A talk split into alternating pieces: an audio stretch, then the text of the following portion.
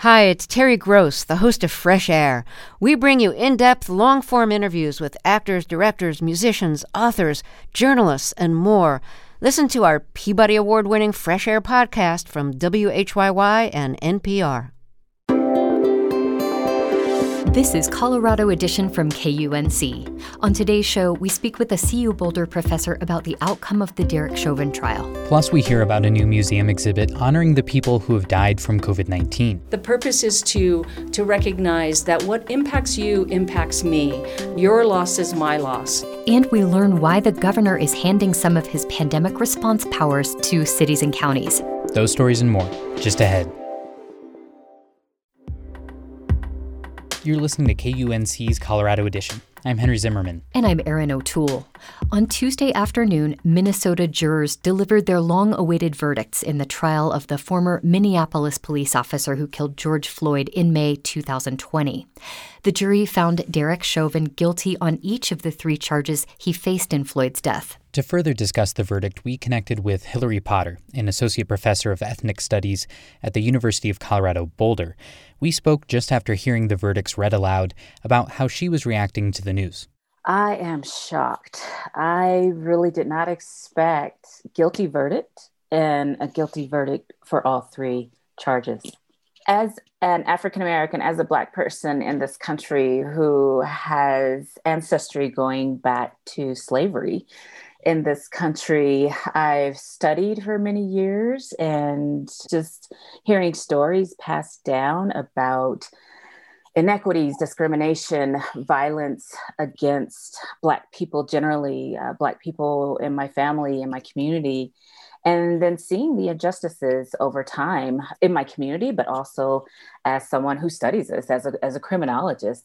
And over and over again, seeing it not, uh, as many people say, not go our way, meaning not go in the way of justice. And so expected much of the same with this. Um, however, when it, it did come in, the verdict did come in early. I had a feeling that we were going to finally see justice in a case like this.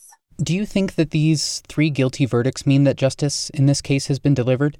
Or do you think justice um, is greater than just what we're seeing today? It's definitely greater than what we see today. There's so much more work to be done. I, I do hope, though, that the family and other loved ones of George Floyd do feel some sense of justice. Of course, there's there's never any true justice when a life is taken or when someone is so traumatized there and they, they live, uh, but they're so damaged from the trauma. But I hope they they do feel some reprieve. Uh, but it is one case. You you are right. It is one case, and it's there's so much more we need to do. And many of us, myself included, I'm 51 years old, and just uh, in 2021, that that we're still struggling with these matters. And we know we know that that one case isn't going to do it, but but at least in the meantime, we can celebrate um, this case and that we have seen at least some form of justice. How do you think these verdicts are going to impact how we remember this case? If I think of maybe similar cases like Rodney King or George Zimmerman, um, the acquittals, I, th- I think, are what we really remember. Do you think we'll really remember these guilty verdicts? I do uh, yeah, we definitely remember uh, the the long line of acquittals, but even from the beginning, because of so many other factors, when George Floyd was killed almost a year ago, that we were in this pandemic, that there was greater response by many individuals and corporations and organizations across the country, across the world, responding differently and at a greater scale in the wake of George Floyd's death, in the, the killing of George Floyd, than they did in previous cases. Not that there wasn't a great response, but there wasn't that great response broadly, like I said, just across out beyond the Black community, beyond um, uh, allies of the Black community. And so I think it's going to continue from that, that we saw an unprecedented response last year. So I imagine that this somewhat unprecedented, not completely unprecedented, right? But um, unusual uh, finding of guilt uh, for three charges is going to be memorable and hopefully I know many of us will, will hope that it will be that turning point that we can point to in the future, or the younger folks can point to in the future, 2021, the guilty verdict of Derek Chauvin for George Floyd's death. That's what really turned our, our country to truly make a difference with regard to racial discrimination and inequities. As I mentioned, there's there's still a lot of work we have to do, and we just can't sit back and rest. We need to continue with um, our, our efforts in working toward social justice and racial justice. Hillary Potter is with the Department of Ethnic Studies at the University of Colorado Boulder. Hillary, thank you for speaking with us. Thank you.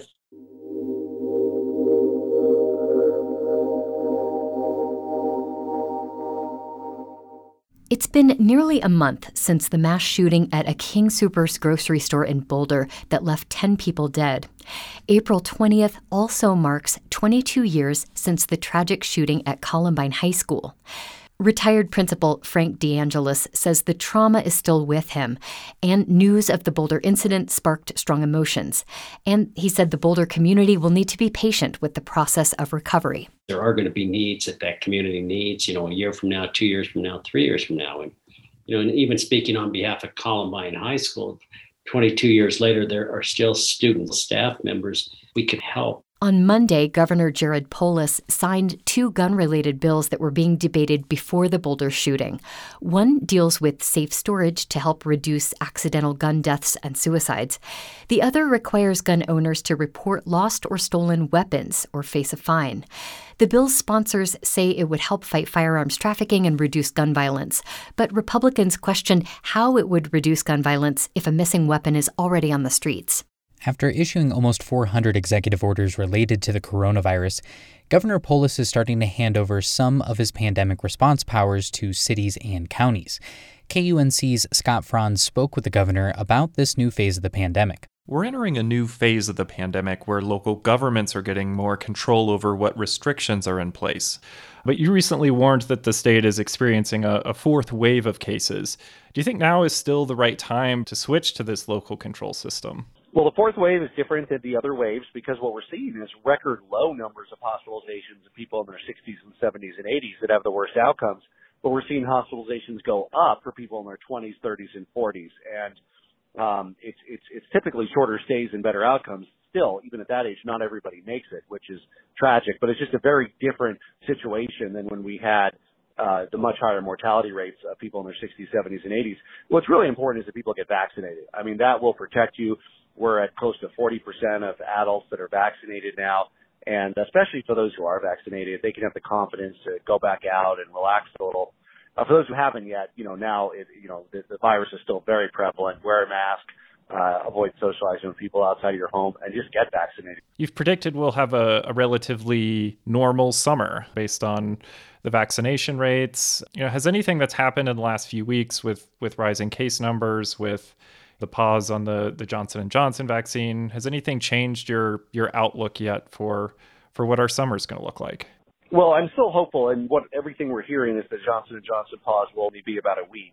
If if it lingers, if that if that pause goes three, four, five weeks, it, it will delay the state by a week or two in, in getting through everybody. So I'm as long as we get that back in the next week or so, and it's safe and effective, and and uh, it's one shot, it's preferred by a lot of people. As long as we get that back soon, I don't think it's a, I think it's just a hiccup in the road. and It doesn't delay our vaccinated by mid to late May.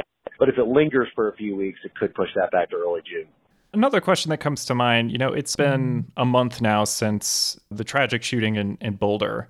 Do you think the state legislature here in Colorado needs to, to take any more action on gun policy this session uh, beyond the two bills they've they've already sent you? Of course, if there's any other bills that reach my desk, I'll take a look at them. I know there's certainly discussions about other things that could be done on mental health, on gun safety. But do you do you personally have any thoughts on policies that that might need to to be done. You can certainly learn from, you know, each incident and, and part of the problem is you're always correcting for the last incident and then the next one comes at you from a different corner. But in the case of the King Soopers shooting, um, it would have been a, a great example of how we could have used our red flag law, our extreme risk protection, protection order law. But in many, and I think this is the case across the state, families who could use it don't know about it. How do we do outreach, uh, multilingual, multicultural to reach people who have a situation where they're a 19 year old, a 20 year old, uh, they're worried about them, they have a weapon, uh, and how can they use that extreme risk protection order? When you look at how they've been used uh, in the what now about about year and a half, two years since it's been the law, uh, it's been used more by law enforcement. And when it had been designed, it had been thought it would be used more by families, um, particularly parents of you know 18, 19, 20, 21 year olds. That's a lot uh, of the age of onset of, of some of these um, psychological risk factors. And I think it needs to be better publicized to make sure that people know that that's available to them. Thanks so much for your time, Governor. I really appreciate it. Thank you. Take care. That was KUNC's Scott Franz speaking with Governor Jared Polis.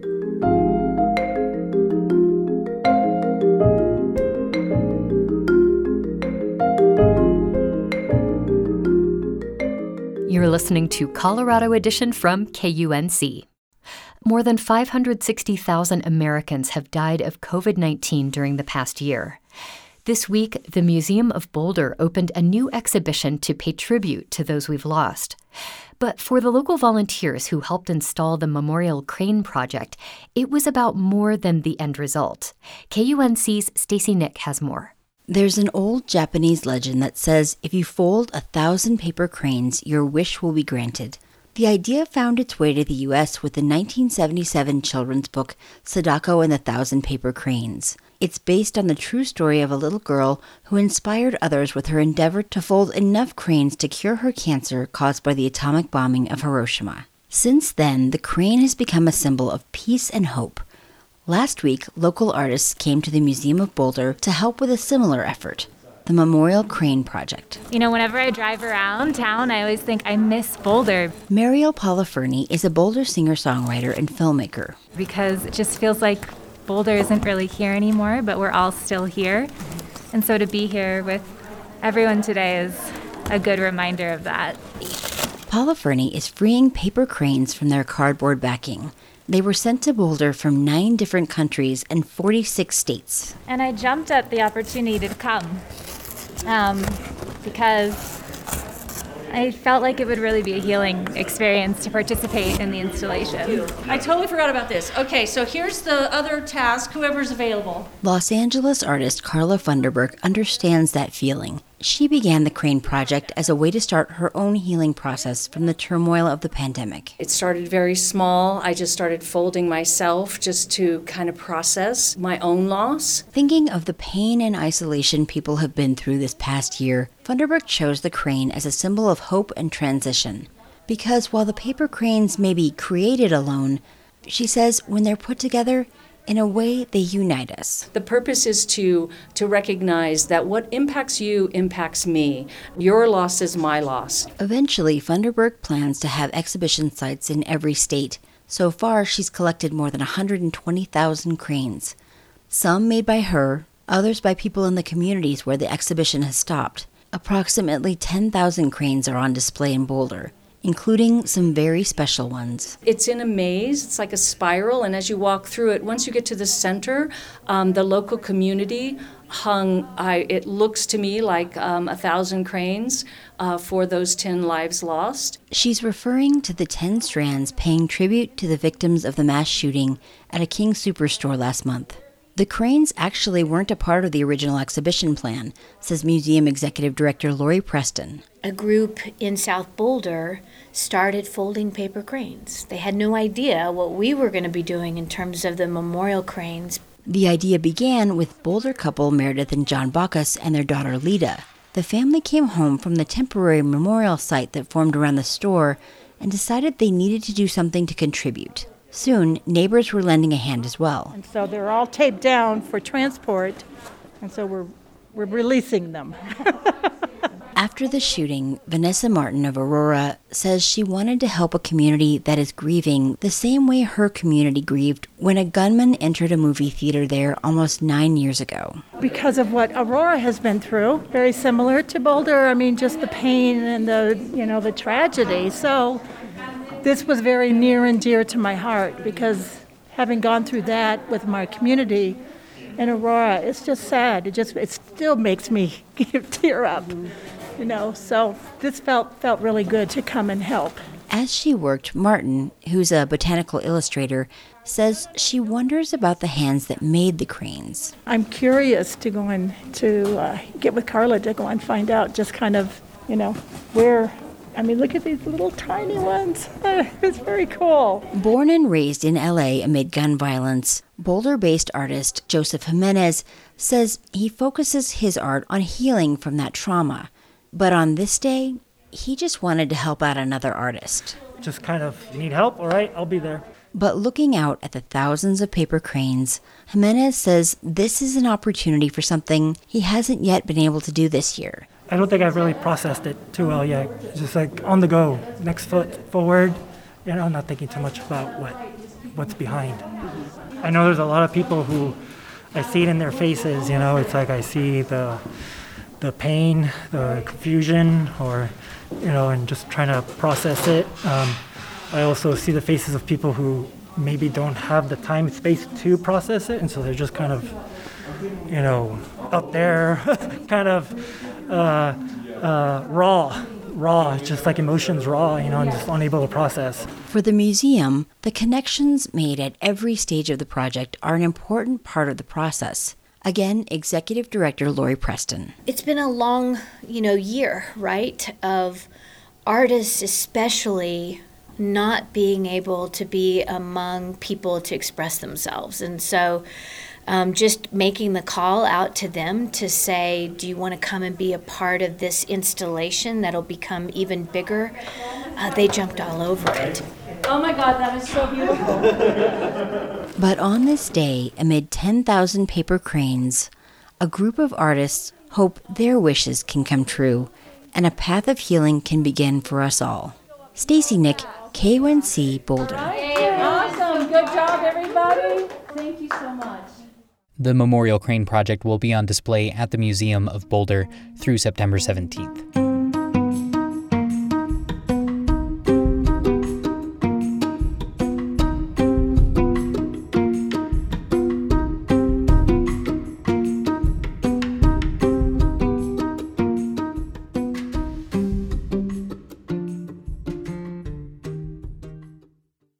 Years ago at an elementary school in Broomfield, an eight year old student was restrained by the school principal in a position that ultimately led to the boy passing out.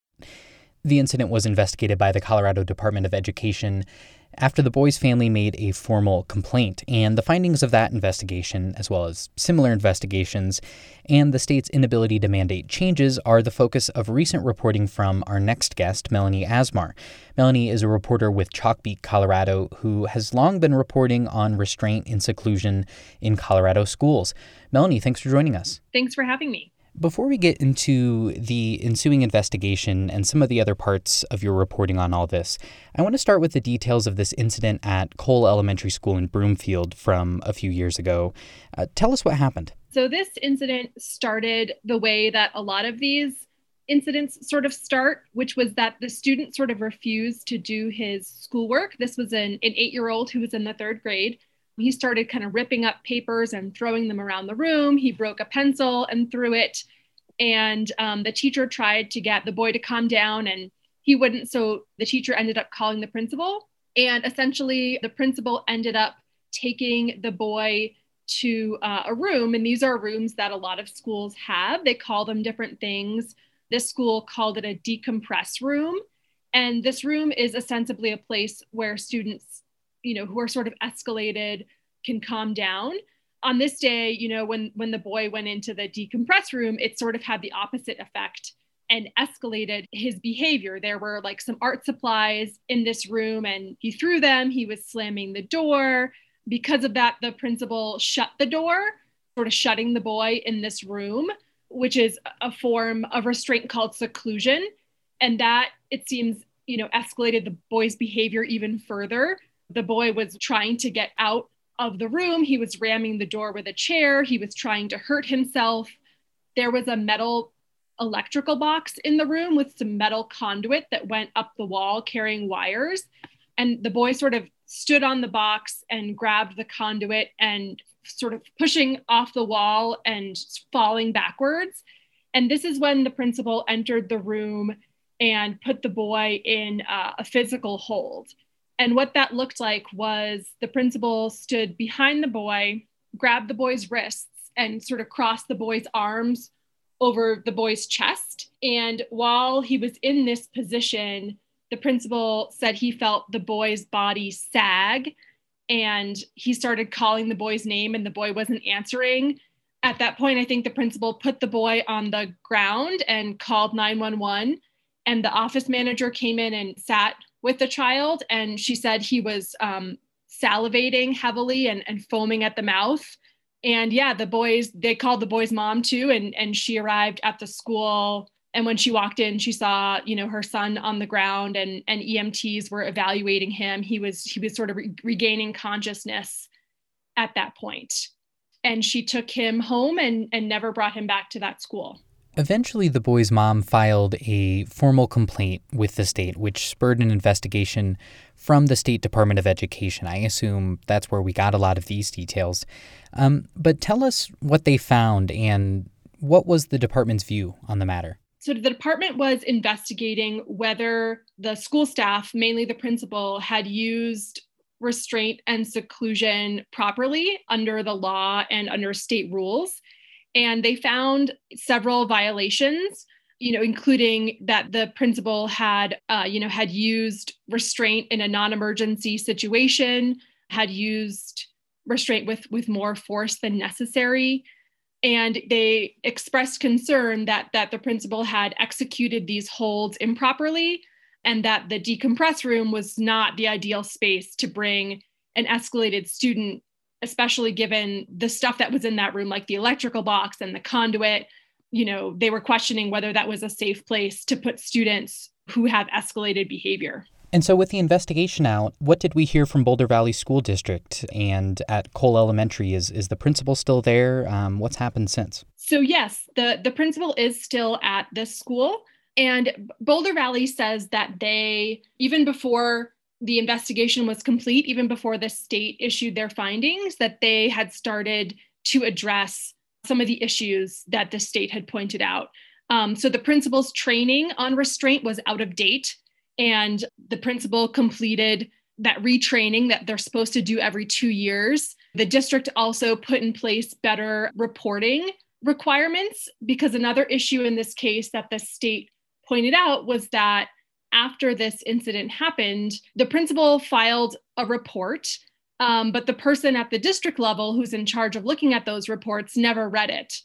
And this incident was not included in the district's sort of annual review of restraint cases because the, the person at the district level in charge of that decided that, you know, had thought that these incidents lasted for less than five minutes, which is sort of the, the legal limit of what constitutes a restraint. And so she didn't include it in the annual report.